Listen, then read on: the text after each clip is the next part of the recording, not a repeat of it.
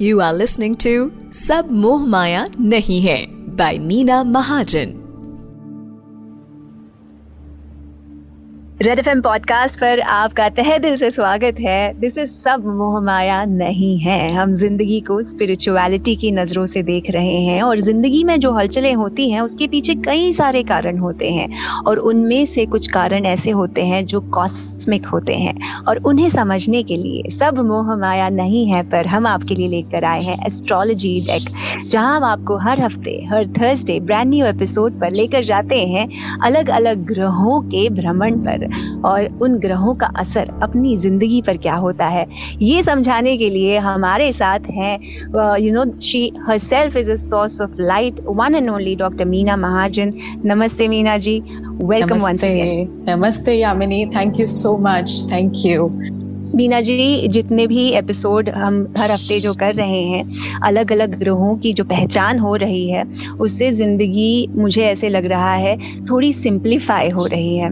और आज जो ग्रह की हम बात करने वाले हैं नंबर सात का ग्रह इसका नाम, इसका इंट्रोडक्शन इसका तारुफ हमसे करवाएँ। यस सो यामिनी, आज हमारा जो भ्रमण है, आज जो हमारे इस ब्रह्मांड की यात्रा है सोलर सिस्टम की यात्रा है, उसमें हम अंक शास्त्र के हिसाब से नंबर सात हम्म। को लेने वाले हैं। और नंबर सात यानी कि केतु प्लैनेट के बारे में आज हम बात करेंगे। And when I speak about Ketu I have to remind you कि जब हमने नंबर चार ग्रह की बात की थी जो राहु प्लैनेट था तो मैंने आपको बोला था कि राहु इज़ शैडो प्लैनेट और वो नोडल पॉइंट है।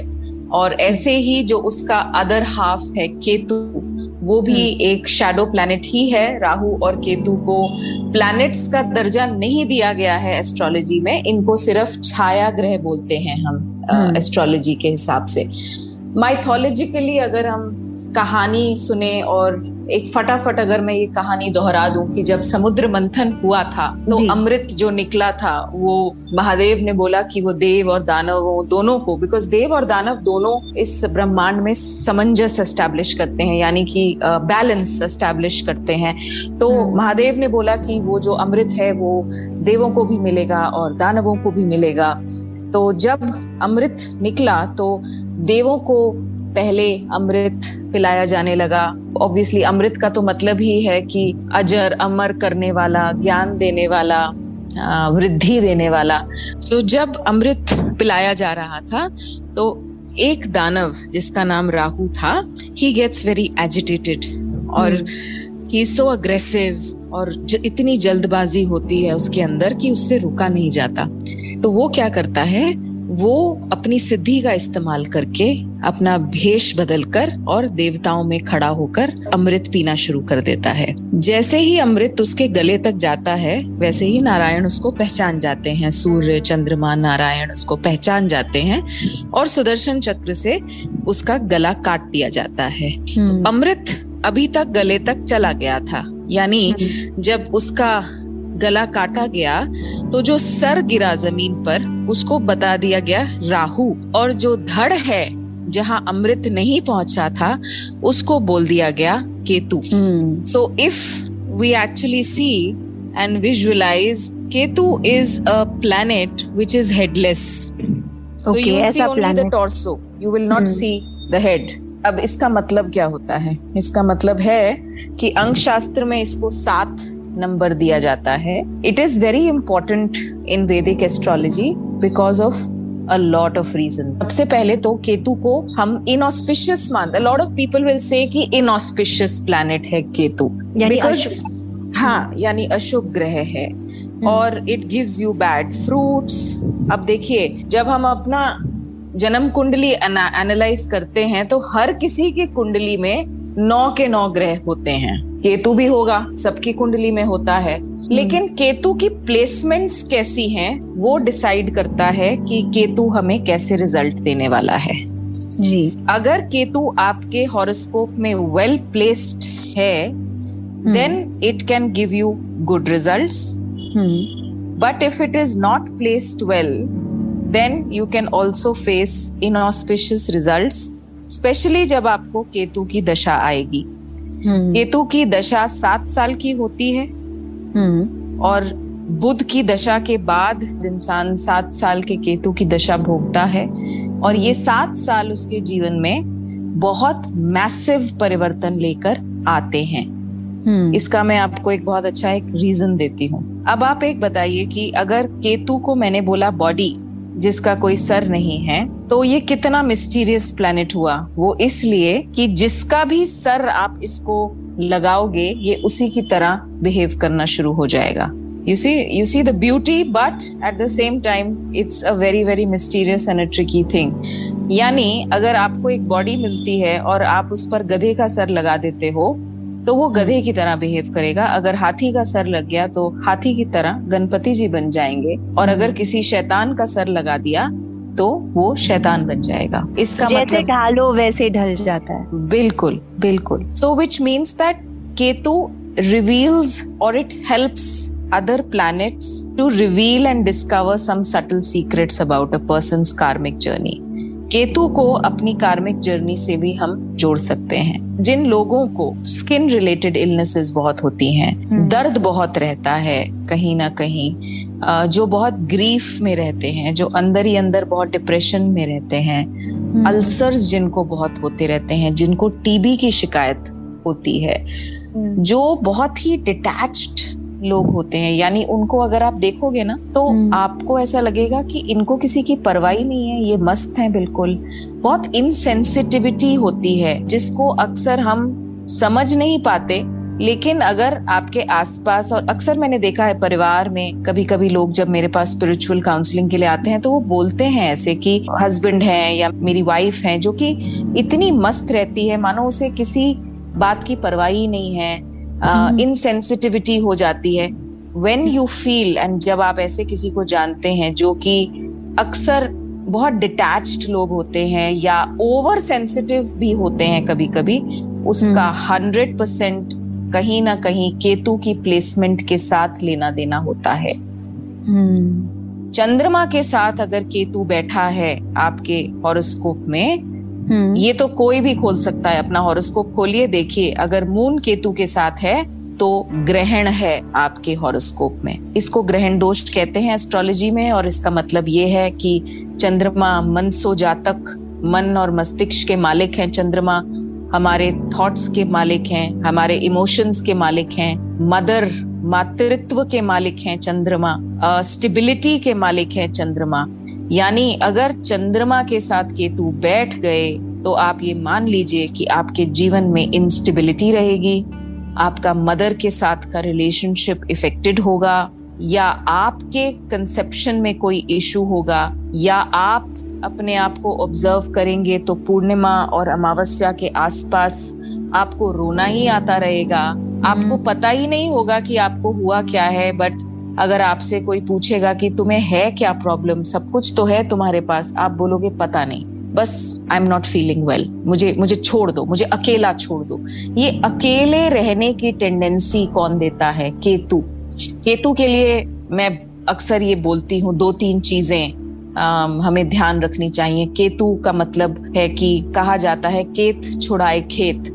यानी केतु की दशा में इंसान अपने खेतों को छोड़ देता है। खेत यानी अपना अस्तित्व अपना घर अपने रूट्स अपनापन अपने लोग अपने आप को ज़बरदस्ती एक ऐसे जोन में डालने की कोशिश करता है जहाँ पर उसको उस अकेलेपन का एहसास हो जो केतु उसको कराना चाह रहा है। तो केतु वैराग्य भाव लेकर आता है ये सही होगा समझना? वैराग्य एक स्पिरिचुअल स्टेट है। हमारे सामर्थ्य और सिद्धि के हिसाब से एक स्टेट को अचीव करते हैं उसको वैराग्य कहते हैं। हम्म। तो क्योंकि केतु अलग कराने वाला प्लैनेट है तो इसको हम वैराग नहीं कह सकते बिकॉज़ वैराग तो वाला प्लैनेट है। हाँ okay. तोड़ने वाला है रिश्ते तोड़ देता है अलग कर देता है। इसमें कुछ पॉजिटिव है? केतु में कुछ पॉजिटिव है? हाँ है लेकिन सबसे पहले तो देखो मैंने आपको पुराने एपिसोड्स में भी बताया ना यामिनी कि डरने की कोई बात नहीं होती। This is two sides of the same coin her planet का एक पॉजिटिव मैंडेट है, एक नेगेटिव मैंडेट है। ये हमारी समझ पर, इसीलिए हम ये पॉडकास्ट बना रहे हैं कि हमारे लिसनर्स को ये समझ में आ जाए कि ये कोई ना तो रॉकेट साइंस है और ना ही कोई ऐसा सब्जेक्ट है जिसका कोई वैज्ञानिक तथ्य नहीं है। Everything is very beautifully explained in our shastra और ज्योतिष शास्त्र में तो आपका पूरा नेचर मानो इतना अच्छे से एक्सप्लेन हो सकता है। एंड आज अगर आप मेरी बात समझ रहे हैं तो हम्म। अगर आप किसी सिम्टम से या किसी पर्सनालिटी ट्रेट से आइडेंटिफाई कर पा रहे हैं मैं गारंटी कहती हूँ आप जाकर खुद अपना चार्ट देखिए। आपको प्रूव हम्म। हो जाएगा कि हाँ मेरा चंद्रमा केतु के साथ है इसलिए मैं ऐसा बिहेव करता हूँ। क्योंकि जब तक आपको प्रूफ नहीं मिलेगा तब तक आप उसको रिवर्सल कैसे करोगे? बिल्कुल बिल्कुल। वाह। तो मैं ये भी अपने लिसनर्स को बताना चाहूँ कि, चाहूँगी कि ऐसा नहीं है कि हमने अगर बोल दिया कि अच्छा चंद्रमा केतु के साथ है, या गुरु केतु के साथ है, या बुद्ध केतु के साथ है तो यानी आपको वाणी दोष हो जाएगा, आपको कोई ना कोई डिस्टरबेंस होगी डिप्रेशन होगी, ऐसा नहीं है। अगर आप जान जाओ तो हम इसका बहुत आसानी से रिवर्सल भी कर सकते हैं और रिवर्सल कैसे होगा यामिनी समथिंग वेरी सिंपल अगर आपको एक शरीर मिलेगा तो आप उस पर हम्म। किसका सर लगाना चाहोगे खुद का भगवान खुद का, का भगवान का एग्जैक्टली exactly. हमारे पास इन नौ ग्रहों में ऑप्शन है कि हम हम्म। गुरु का जो हमने प्लैनेट नंबर तीन की बात जो हमने अंक शास्त्र में थर्ड प्लैनेट था हमारा गुरु अगर हम्म। हम इस धड़ पे गुरु का सर लगा देते हैं तो we will never go wrong तो जुपिटर हम्म। की सारी क्वालिटीज आ गई केतु में। अगर गुरु का हाथ पकड़ लिया अगर ज्ञान का हाथ पकड़ लिया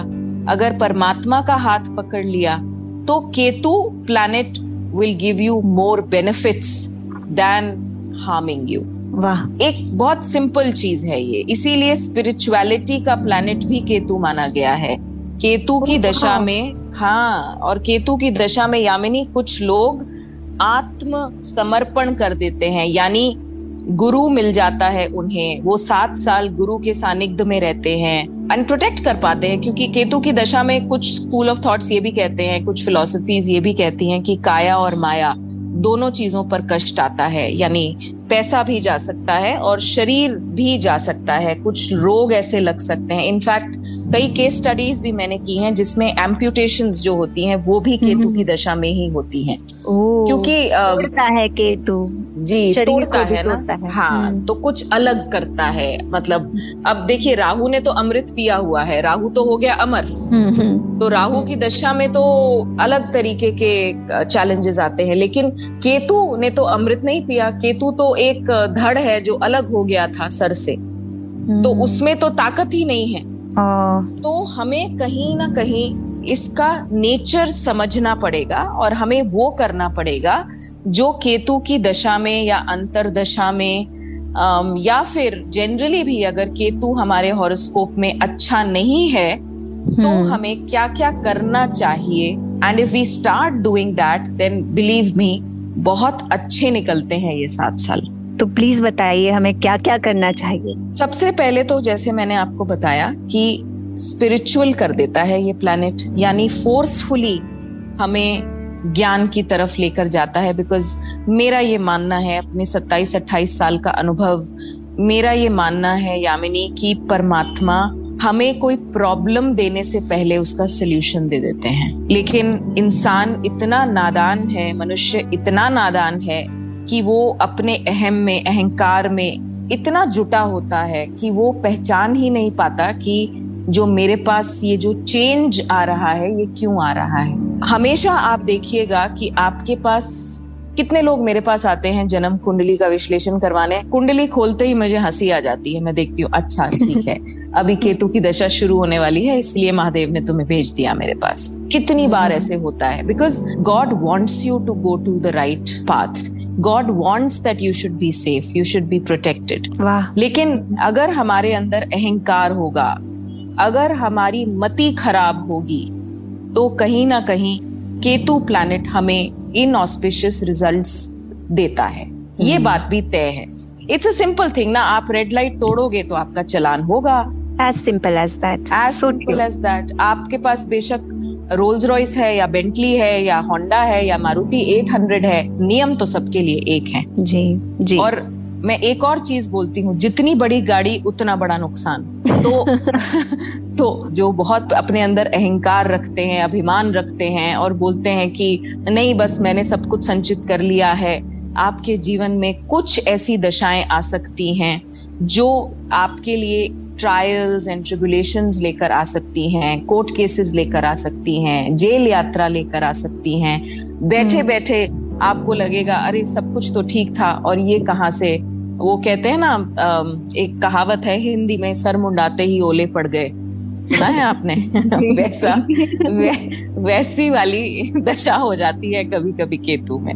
राहु और केतु एक सरपेंट एनर्जी भी होते हैं जिनको काल सर्प योग होता है। कभी अगर आपने ये शब्द सुना हो काल सर्प योग मुझे था इसका क्या मतलब होता है? देखो kaal sarp yog is a particular placement in a person chart and kaal sarp yog means that Rahu Ketu always अगर आप अपनी कुंडली खोलोगे ना तो हमेशा आप देखोगे Rahu and Ketu will be 180 degrees from each other हमेशा आमने सामने होंगे ये। Because it's like serpent Rahu is the head of the serpent and Ketu is the tail of the serpent so when you look at your chart you will almost see that Rahu and Ketu is dividing your chart in two half like you said balance it yes they balance it so if all planets are on one side या फिर अगर राहु की चपेट में mostly सब planets होते हैं and they are not evenly distributed in all the twelve houses so there is a particular I would say yog which is called a kaal sarp yog and that has to do with Rahu and Ketu placements and kaal sarp dosh जो कि Rahu Ketu access से बनता है इसके कुछ symptoms आपको life में नज़र आते हैं। सबसे पहले तो कोई भी टास्क शुरू किया हुआ कंप्लीट नहीं हो पाता। जी। या फिर सांप सीढ़ी का खेल आप 99 तक पहुँचे सांप ने काट लिया फिर नीचे आ गए। फिर मेहनत करके ऊपर पहुँचे, फिर सांप ने काट लिया, फिर नीचे आ गए। तो अब इवेंचुअली क्या होता है कि जब आप 98 पर पहुँचते हो तो आप फियरफुल हो जाते हो कि अब सांप काटेगा, अब सांप काटेगा, अब मैं नीचे जाऊँगी। तो लाइफ में एक पैटर्न जहाँ पर आप बार बार फेल होते हो या अपनी ऊंचाइयों तक नहीं जा पाते despite knowing that you are the best हर चीज़ लेट होना, यानी जिस अगर काम आपका दो महीने का, दो साल लगा रहा है वो भी एक काल सर्प योग का एक सिम्टम होता है। एक बॉडी में स्पेसिफिक ओडर से भी कभी कभी पहचाना जा सकता है। वाओ यू नो सो सुबह चार बजे के करीब ज़्यादा अच्छे से नींद आना।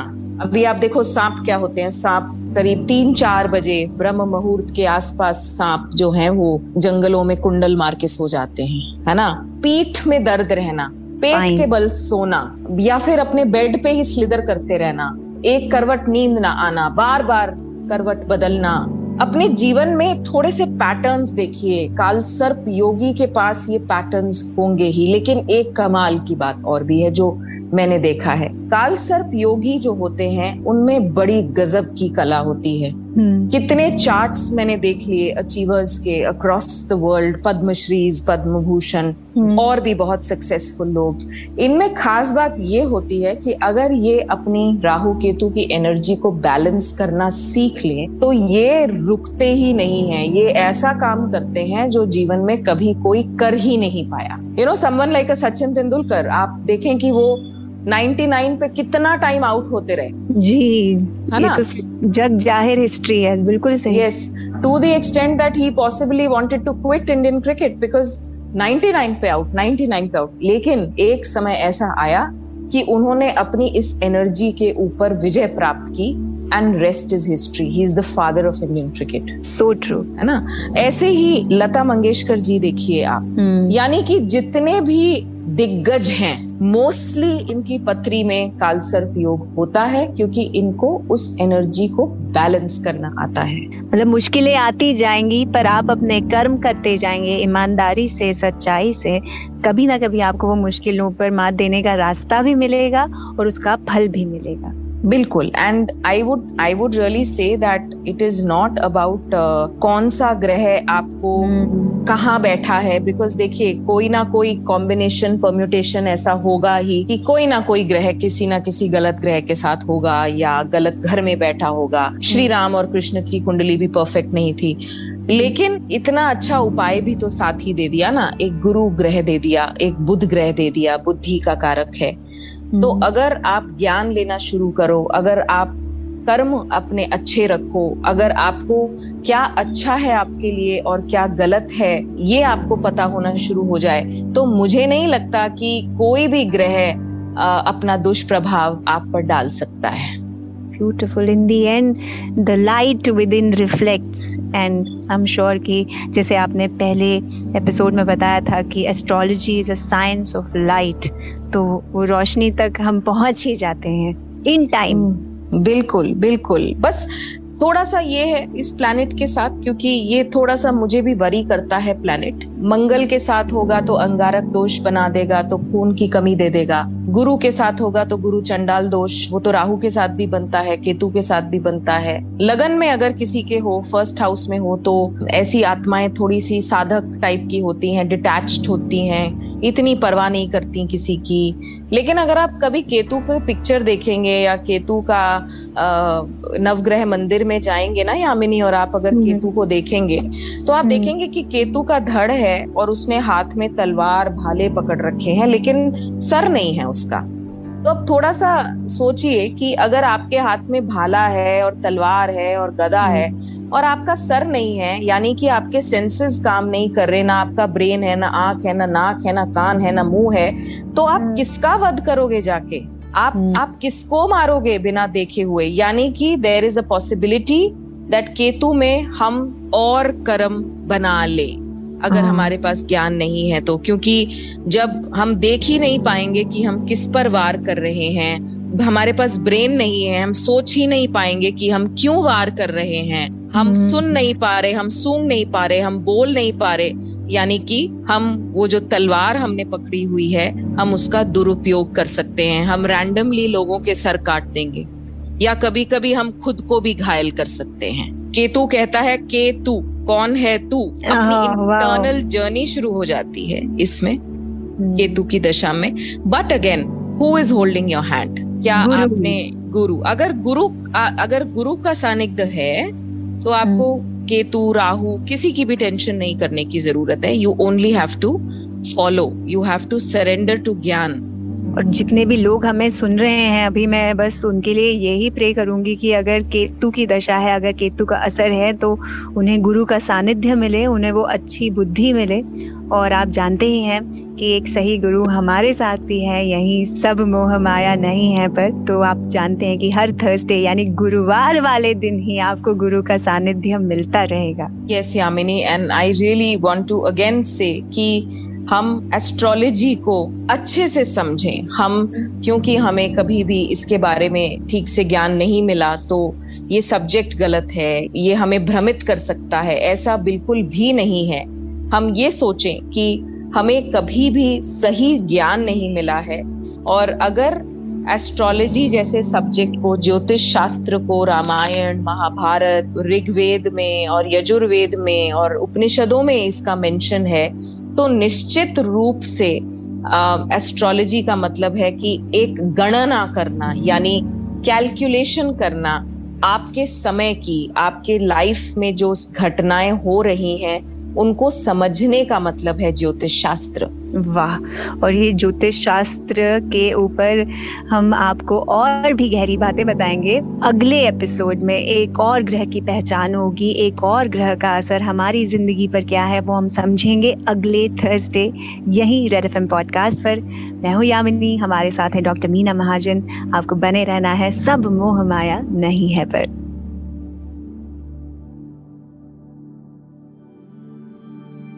You were listening to Sab Mohmaya Nahi Hai by Meena Mahajan.